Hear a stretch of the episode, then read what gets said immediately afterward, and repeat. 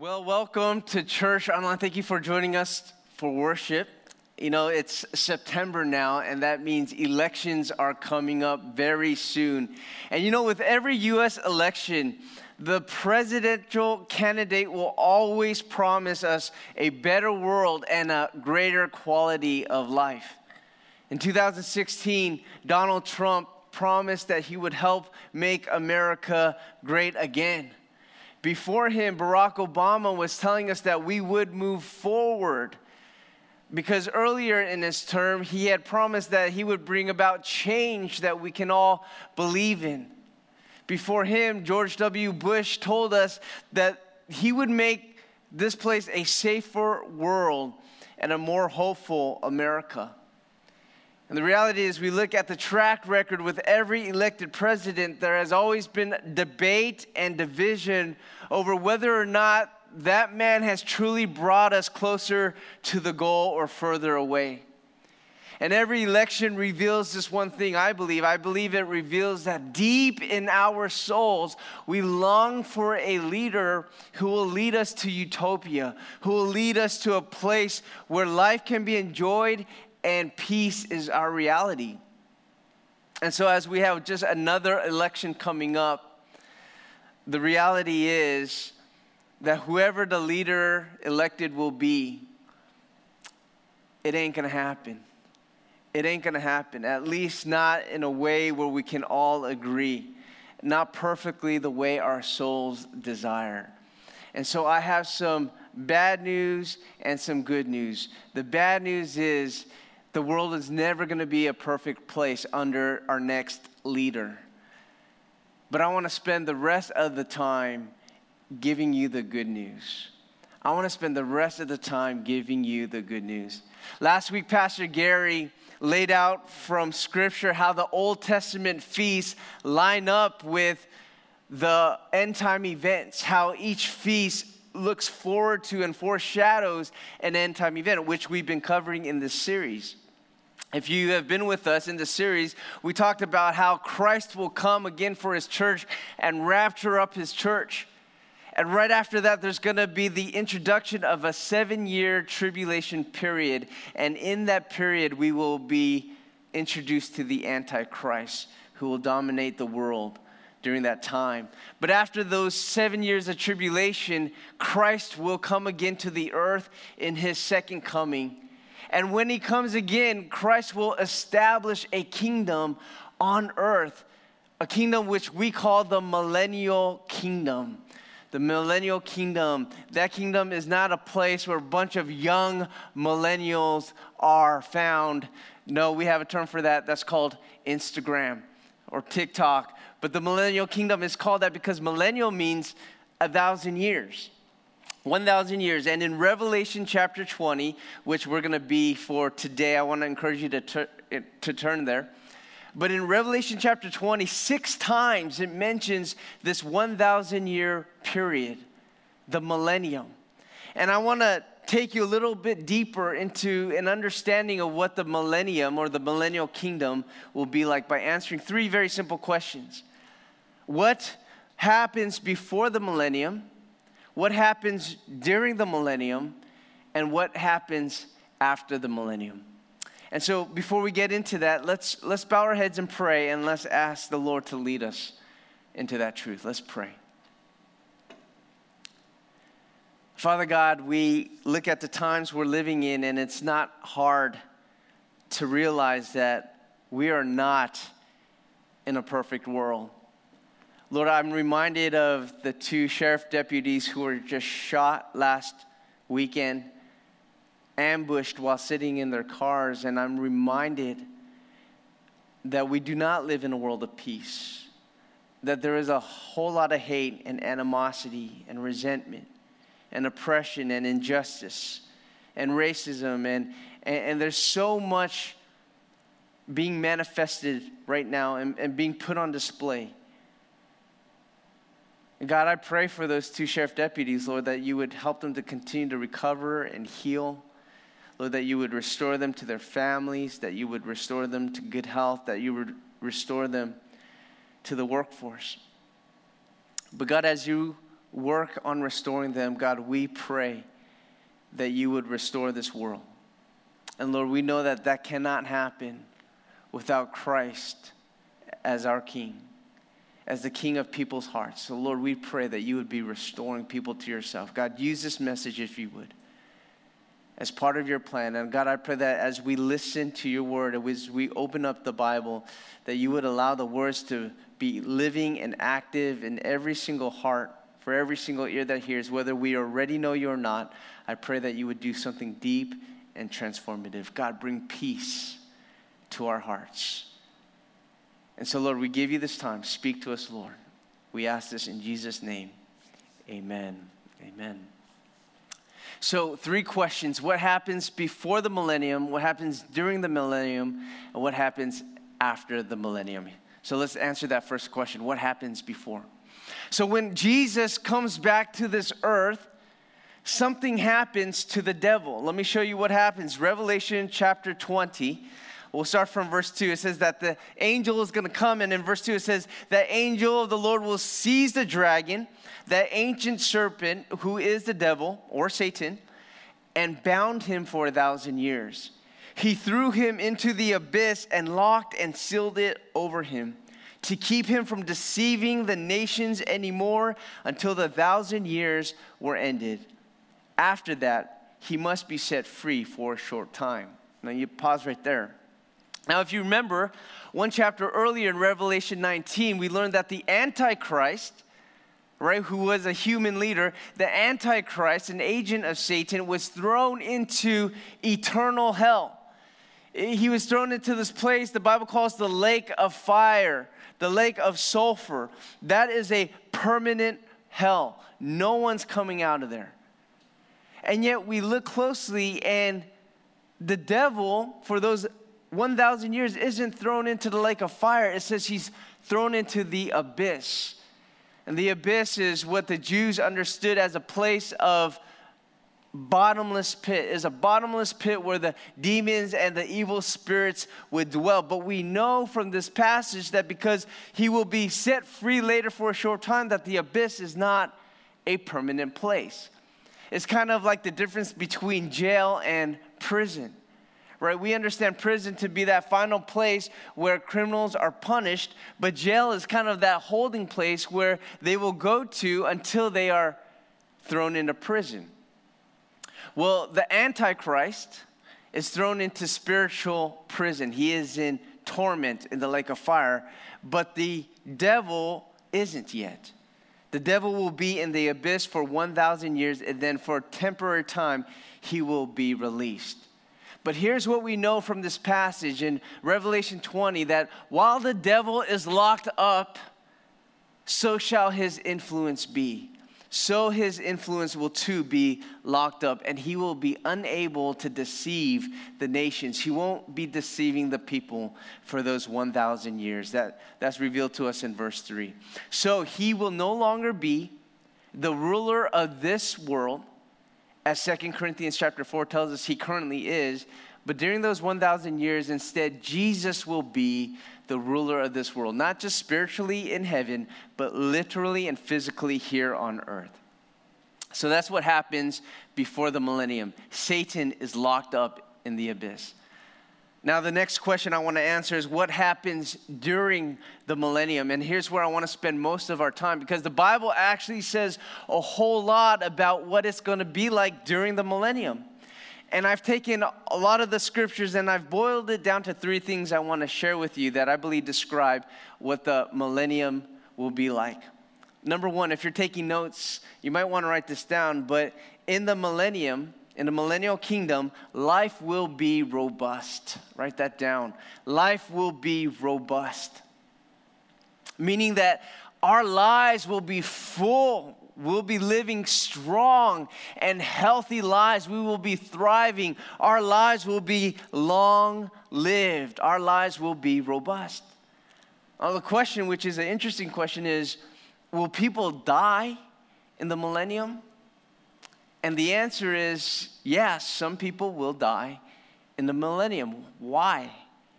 Why will some people die? Well, because sin still exists. It's still a kingdom on earth, and sin will still exist. And yet, though sin will not dominate and it won't be prevalent in the world, it will still exist. And so in the millennium, we know that there's going to be some with immortal bodies, some with glorified bodies. Remember, the church is raptured up with Jesus to heaven. They're glorified, and they will too return to earth with Jesus to live in the millennial kingdom. And so some will be immortal and glorified in their bodies, yet some living in the millennium will be mortal. They will not have glorified bodies yet. For example, the the people who become Christians and Christ followers in the tribulation, who survive the tribulation and are brought into the kingdom, they will still have mortal bodies. Some of them will still die. Why? Well, because that's the effect of sin. That's the effect of sin. But with sin significantly limited in its impact and power, it seems that during those 1,000 years where Jesus Christ rules and reigns, it seems like once again we'll live under conditions where our lifespans are longer, they're fuller, just like in the days back in Genesis. Remember the days back in Genesis when people were found to live hundreds and hundreds of years? Here's what Isaiah 65 says. If you have your Bibles, Isaiah 65 is a passage about the millennial kingdom.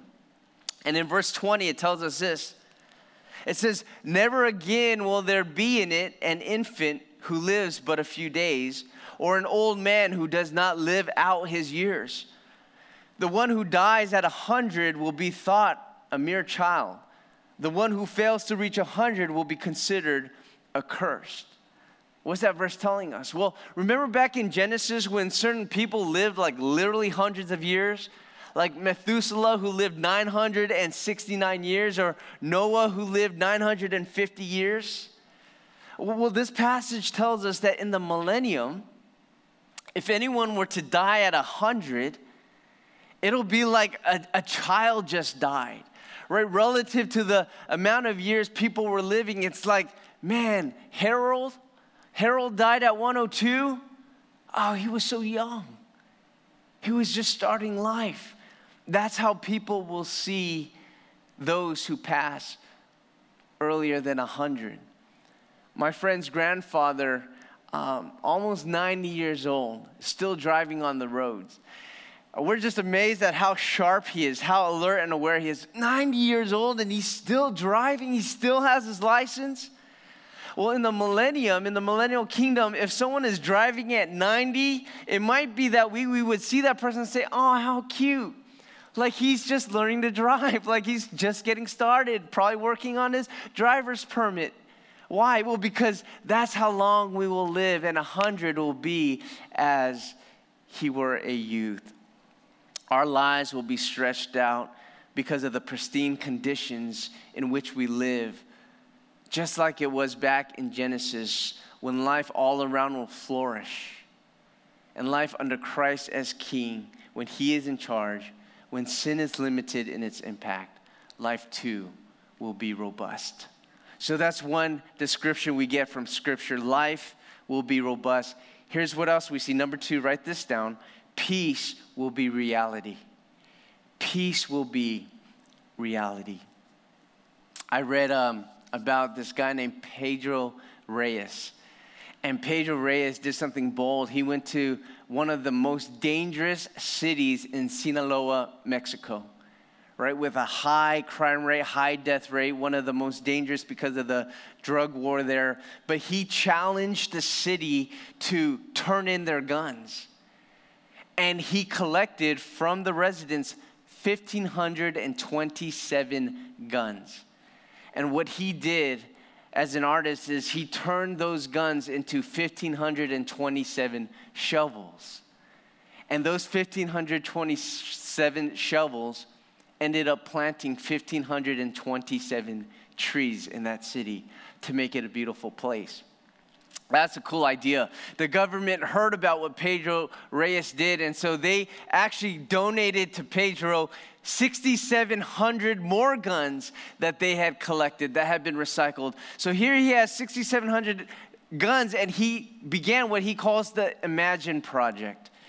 And the Imagine Project was him turning these guns into over 50 full functioning musical instruments. Musical instruments that really play, and he and his friends got together. You can find the music video online, but they make music. And Pedro Reyes says the purpose behind this Imagine project was he wanted people to imagine, just imagine what it's like when instruments of death can become instruments for life. That's what he wanted to show people. I think that's a great idea. But you know what? In the millennium, we won't have to imagine that. Because in the millennium, it will be our reality. Check out what the scriptures say in Isaiah chapter 2. This is another passage about the millennium. It says, They shall beat their swords into plowshares and their spears into pruning hooks. Nation shall not lift up sword against nation, neither shall they learn war anymore. Like literally, instruments for death will be turned into instruments for life.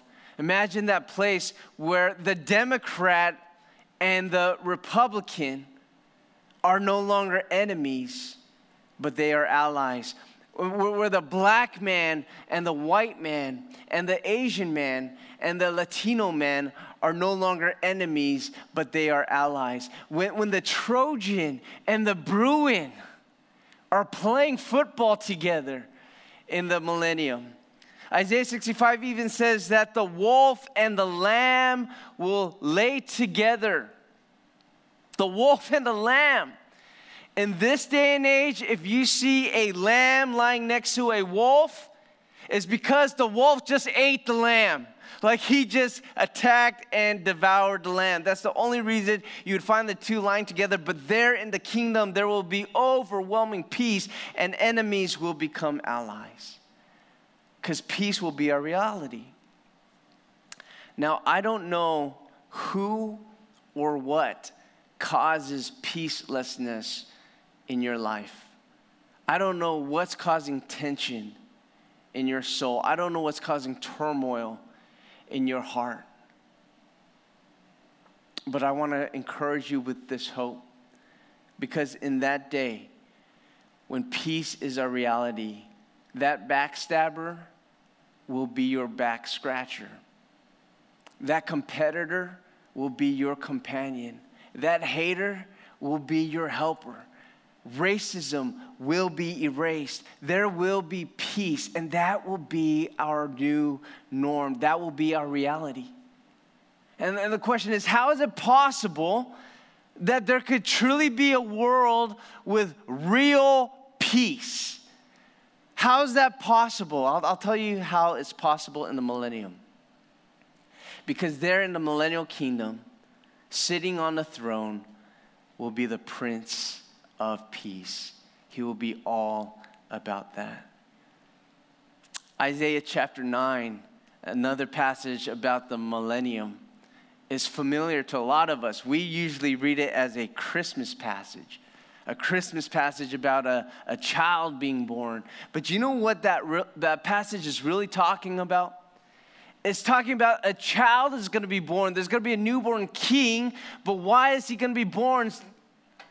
So that one day that newborn king would be the king of a millennial kingdom. Let me show you that passage we all know so well Isaiah chapter 9, verse 6. And it says to us, For a child will be born to us, a son will be given to us. Well, what's this son gonna do? Well, it says the government will rest on his shoulders, and his name will be called Wonderful Counselor, Mighty God, Eternal Father, Prince of Peace. Circle that title right there, Prince of Peace. What does this Prince of Peace do? Well, there will be no end to the increase of his government or of peace.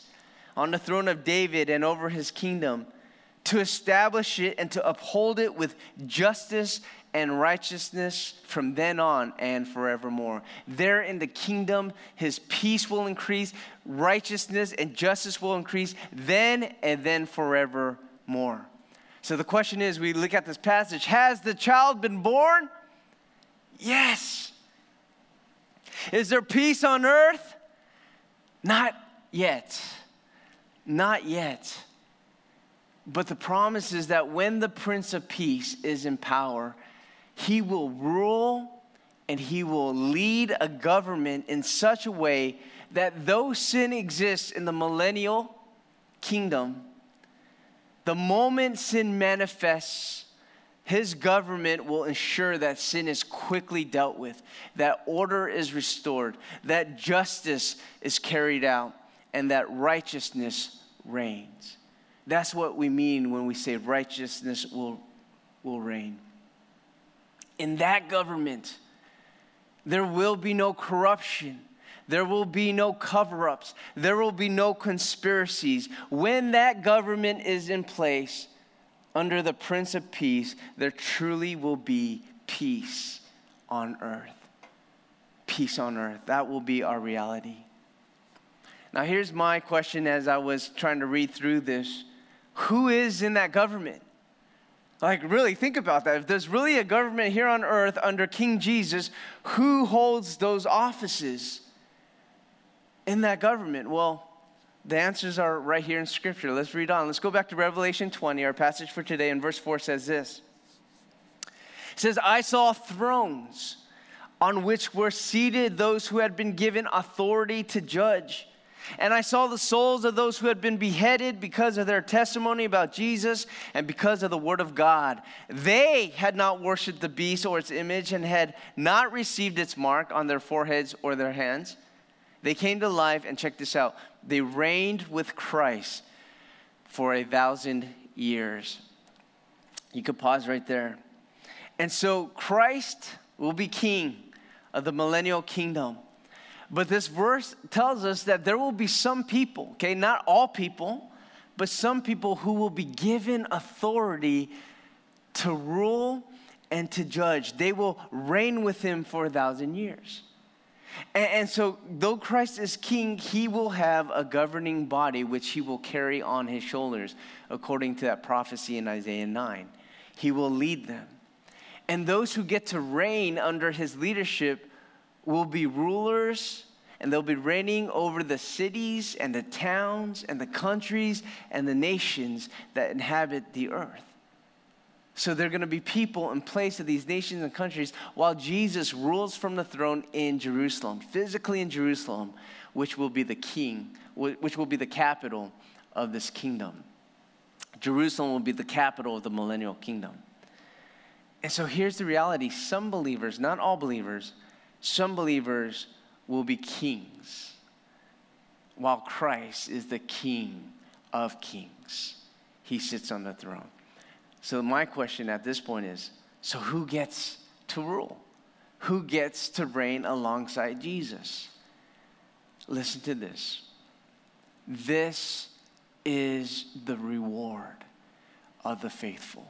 This is the reward of the faithful. So, write this down for the third thing that I believe will happen during the millennial kingdom. Rewards will be redeemed. Rewards will be redeemed. Not only will life be robust and peace will be our reality, rewards will be redeemed. Now, here, here's something we all have to understand. Not everyone living in the millennium will get to enjoy the same privileges.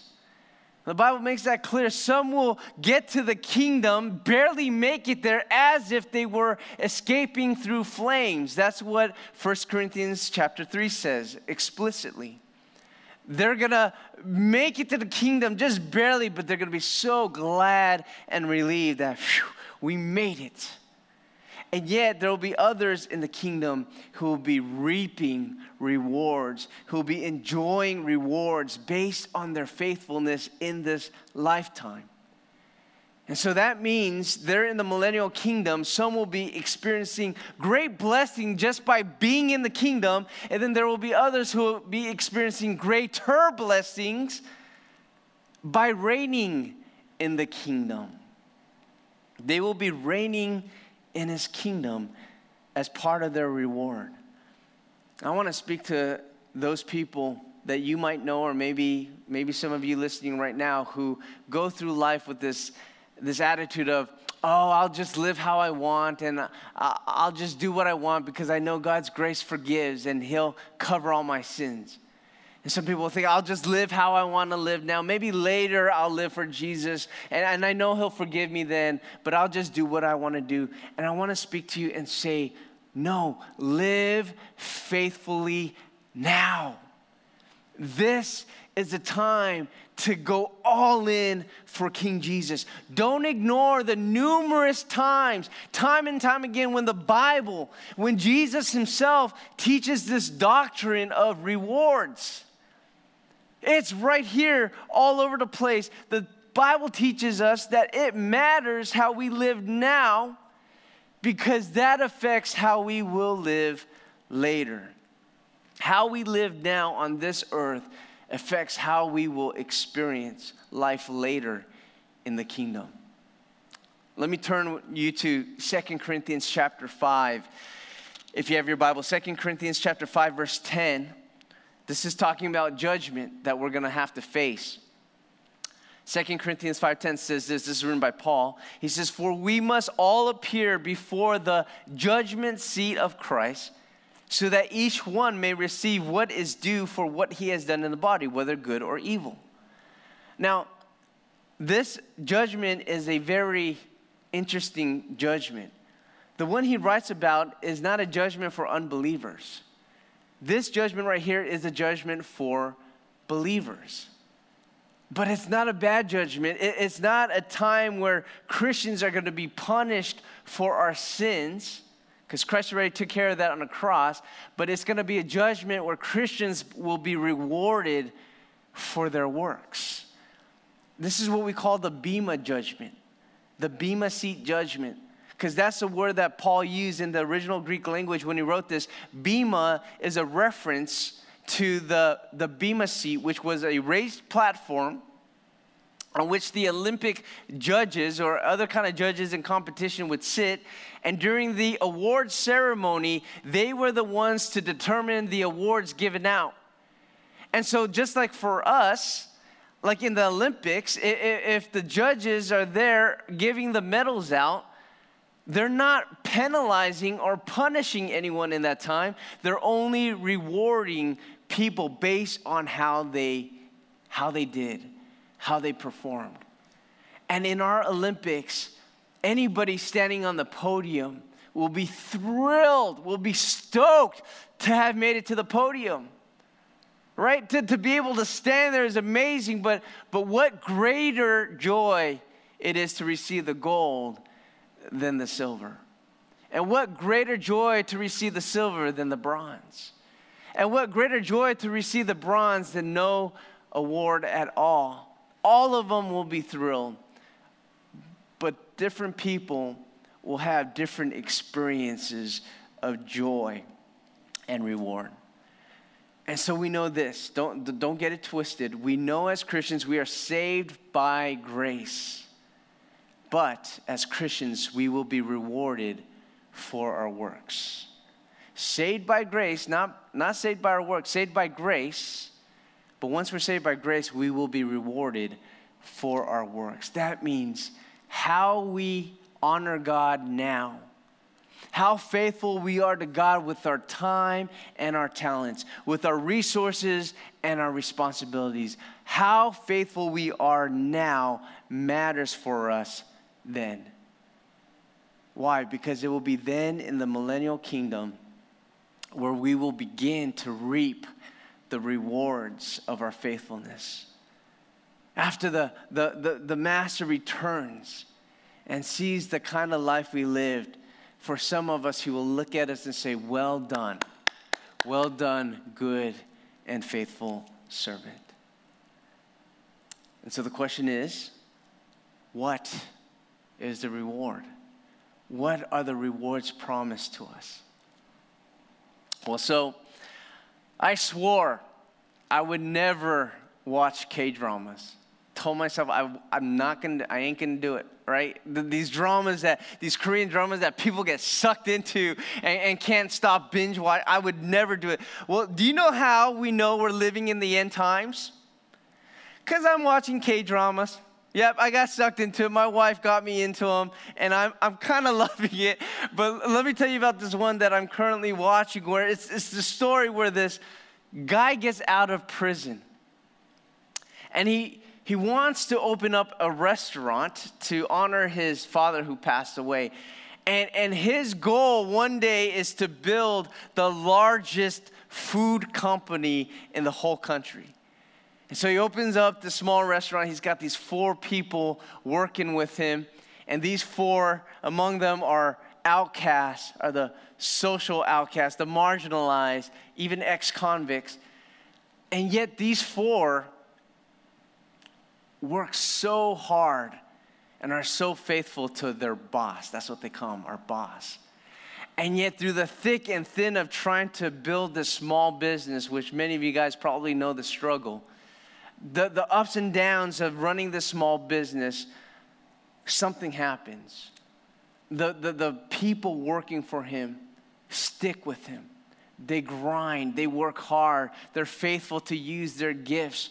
One's good at managing, so she manages. One's good at cooking, so she cooks. One's good at serving, so he serves. One's good at hosting, so he hosts. Now, if you don't want to be spoiled, I'm going to give you a spoil alert. Go ahead and push pause right now because I'm about to give out what happened. So go ahead and push pause. Come back in 20 seconds. All right, good. You push pause. By the end of this series, they nail it. Like they literally go from this small pub, this small restaurant, to the largest food corporation in all of Korea and, and this ex convict who started this business becomes CEO. And guess who are his top executives? Guess who are his directors? Guess who are the presidents and vice presidents under him? The four who were faithful to him. Why do they get to be in these top level offices with amazing views? Why do they get to have authority over the restaurants? Why do they get to make decisions? Why do they get to have this, this, this life of luxury? And why do they get to lead with authority? Why do they get these privileges? Because they were faithful to Him and they were faithful with the works that he gave them. And because he trusted them, he entrusted them the authority of helping run the business, a life that they came to love and enjoy. Revelation chapter 20, we go back to verse 4. Once again, he says, I saw thrones on which were seated those who had been given authority to judge. Some will be rewarded the privilege to rule, the authority to judge. That's the reward of our master. Remember these parables that Jesus taught? The good and faithful servants where he gives them a certain amount of, of currency and he leaves and he goes away. But when he comes back what does he find? The ones who took what he gave them and did something with it who are faithful to it. What does he say to them he says well done. Well done good and faithful servants. But have you ever taken a closer look at what he says Look at Luke's version of this parable, Luke 19, verse 16 through 19 says this The first came before him, saying, Lord, your mina, which is a form of currency, has made 10 minas more. And the master said to him, Well done, good servant. Because you have been faithful with very little, you shall have, check this out, authority over 10 cities. Have you seen that before? Then the next one, verse 18, and the second one came saying, Lord, your mina has made five minas.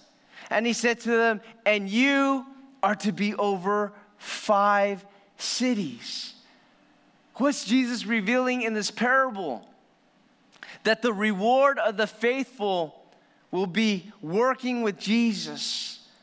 And those who are faithful with a little will be faithful over much. The reward of working with Jesus, I believe, in the millennial kingdom will be the privilege of reigning over cities and ruling over nations. That some of you who choose to be faithful to Jesus now, some of you will be reigning as kings, where Jesus sits on the throne as the King of kings as he carries you on his shoulders. A couple years ago, I shared a story with you about a Saudi Arabian king who wanted to hold this golf tournament in his country because of his love of golf. And he wanted to invite the best players from around the world. And he invites this American pro golfer to come to his country to be part of this event. So he flies him over on his private jet, houses him with great king like accommodations. And over that time, over those days, the king and this American golfer built a, a friendship, a, a good relationship. They talked together, they ate together, they golfed together. But when it came time for the American golfer to return back to the US, the king was about to put him back on this private jet to fly him back. But the king was so thankful for their relationship. He said to the golfer, he says, what, what can I give you as a way of saying thank you? And the golfer is, Oh, you don't have to give me anything. You've already done so much. You've treated me so well like a king. He says, No, no, I insist. What would you like? And the golfer says, Well, if you insist, he's like, I could always use a new golf club. The king says, Very well be on your way. And he sends them on the plane, sends them back to the US. And, and, the golfer's kind of like excited, right? He's like, man, the king of Saudi Arabia might give me a golf club. And he's thinking, is it going to be handcrafted? Is it going to be made of pure gold? Is it going to be the most expensive golf club ever to hit American soil? And so, truth be told, over the next few days, he's checking the mail. Like he's checking to see if there's the, a long package in the mail from the king of Saudi Arabia. Well, nothing comes after a few days. Weeks and weeks and weeks go by. Then one day a package comes in the mail about yay big, definitely not the shape of a golf club, but it's about this big and it's thick. And he opens it up, and as the golfer reads what's inside of that package, he sees that this certified package from Saudi Arabia is from the king. And he sees that in it is a deed for a 500 acre country club. He asked the king for a golf club. The king gave him a golf club. He made him the owner of his very own golf club. What's the point of the story? I don't know if it's true or not. It could be a, a, a folk tale, but here's the moral of the story that you and I think a lot differently than kings think. That kings tend to think in kingdom proportions. That when we think of the rewards that King Jesus tells about, tells us about, sometimes we're thinking medals, he's thinking nations.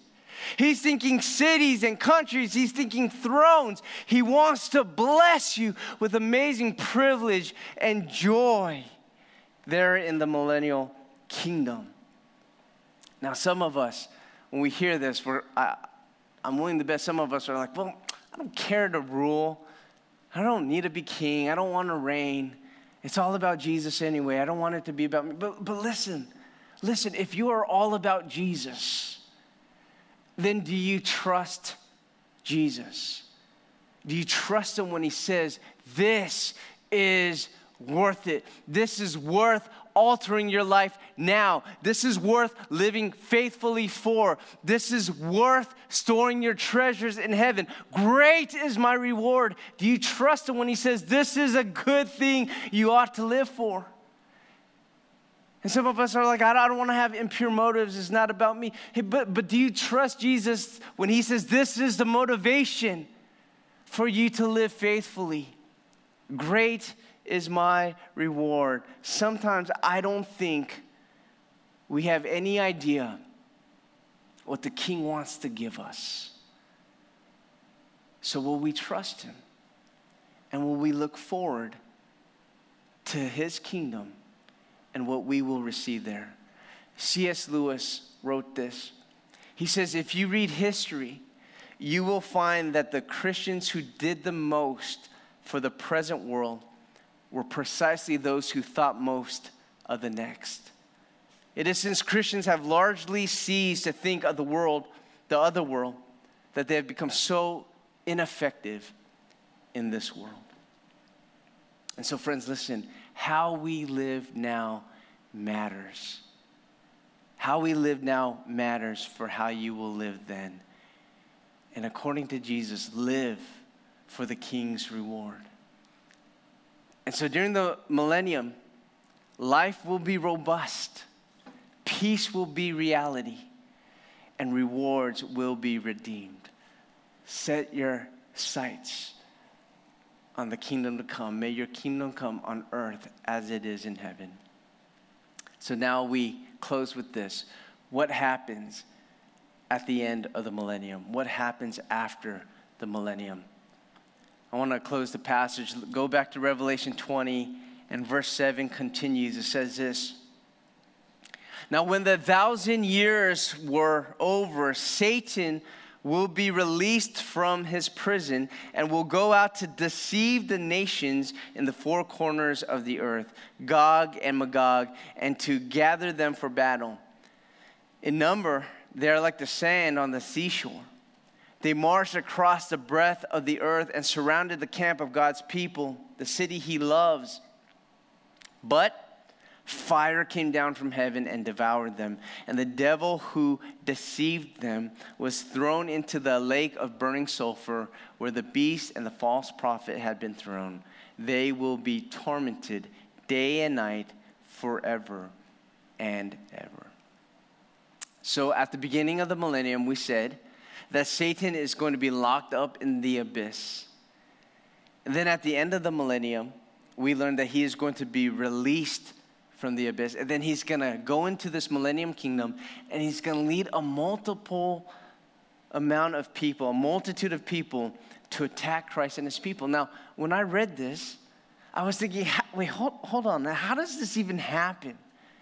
Like, how is it that there are these people who, for the past hundreds and hundreds, maybe even a thousand years, were with Jesus as their king?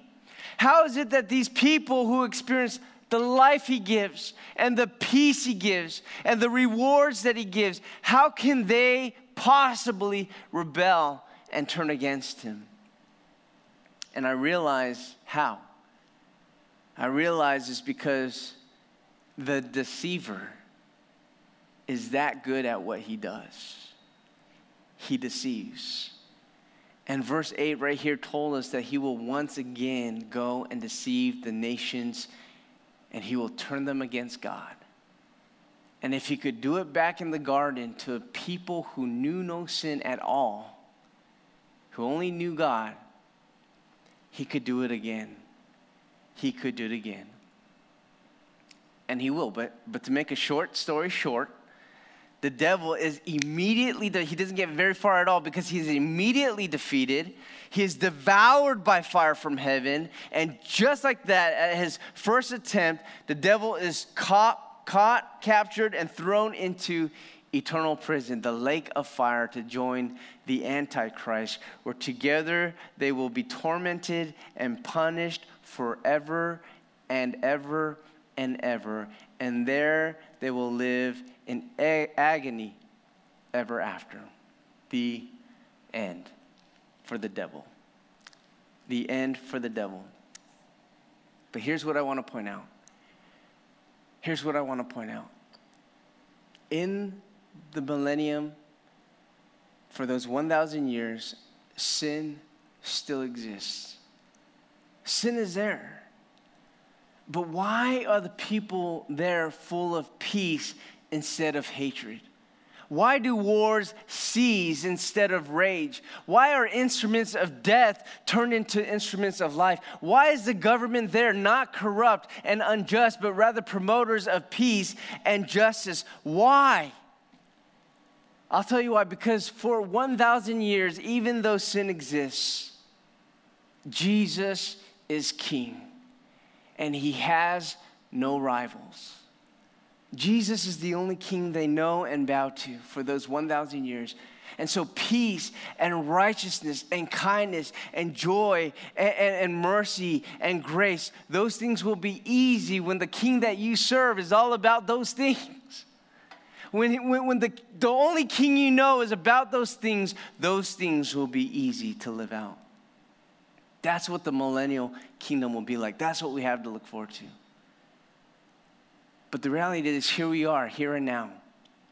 The reality is, today, in this world that we live in, there are rivals. There are rivals. There are rival gods and kings made of gold and silver, made of little plastic and green paper, made of powder and liquids, made of digital screens, of momentary attention of temporary highs. And there is a deceiver who is currently at large. And he will do anything to lure you and to entice you and to tempt you to worship any other gods except the true God who sits on the throne. And he will do this daily. And here's Here's the truth until we are there, friends, until we are there in that kingdom where Jesus is our only king and there is no rival, the challenge that we have to face each day here and now is this Who is your king? And who rules in your heart? Who is your king and who rules in your heart? See, the reality, this world that we currently live in, this age, it will never be like the age to come. We will never have perfect peace. The sin and the hatred and the racism and the anger, the injustice and oppression will never come to an end as long as we live in this world. But listen, you may not be able to change your spouse's behavior. You may not be able to change your child's decisions. You may not be able to change your boss's attitude. You may not be able to change your neighbor's habits, but you can change you. You can change you based on who you choose to be your king. So choose this day whom you will serve. And you can change you when you choose Jesus to be the king of your heart. You may not be able to change the world around you, but you can choose to bring peace to the world. You can choose to bring righteousness to the world. You can choose to bring love to the world. You can choose to bring compassion to the world. You can choose to bring grace to the world. You can choose love when you choose Jesus in everything. And so I implore you right now choose Jesus. And I'll leave you with this last question. So, who is the king of your heart? Who is the king of your heart? And I guarantee you, if Jesus is the king of your heart now, he will be your king in the kingdom. Amen. Amen. Would you guys bow and pray with me? And as you have your eyes bowed, I want to invite every single person listening, maybe for the first time or maybe for the 100th time. Would you declare Jesus as King? Would you invite him into your life today, this moment, to be the ruler of your heart, to, to help govern your thoughts, to help determine your decisions, to help you think the way he wants you to think declare Christ as King. And the Bible says you can have a relationship with that king if you would confess with your heart that he is Lord, that he is master, that he's king. You just declare he is. And you believe in your heart that he died and rose from the grave to demonstrate he has power, you will be saved. You believe that. And the kingdom is yours. And you will be a citizen in that kingdom. I want to lead you in a prayer. And this is a prayer to be able to express faith in Christ as King. Pray something like this. And as I say it out loud, talk to God as if you were talking straight to Him. Father God, thank you. Thank you for reminding me that the devil is not king, that no other thing is king, that I myself am not king, but you are. So, right now, God, I declare with my mouth and believe in my heart that you truly are King, you are my Lord, and you are my Master. Forgive me of my sins. Thank you for dying on the cross for me, Jesus. Help me now to live for you. Help me not to put it off. Help me not to wait, but today help me to live faithfully and to store up my treasures in heaven. I look forward to the day where your kingdom will be on earth as it is in heaven. Help me to live for that. I love you, King Jesus, and I pray in your name.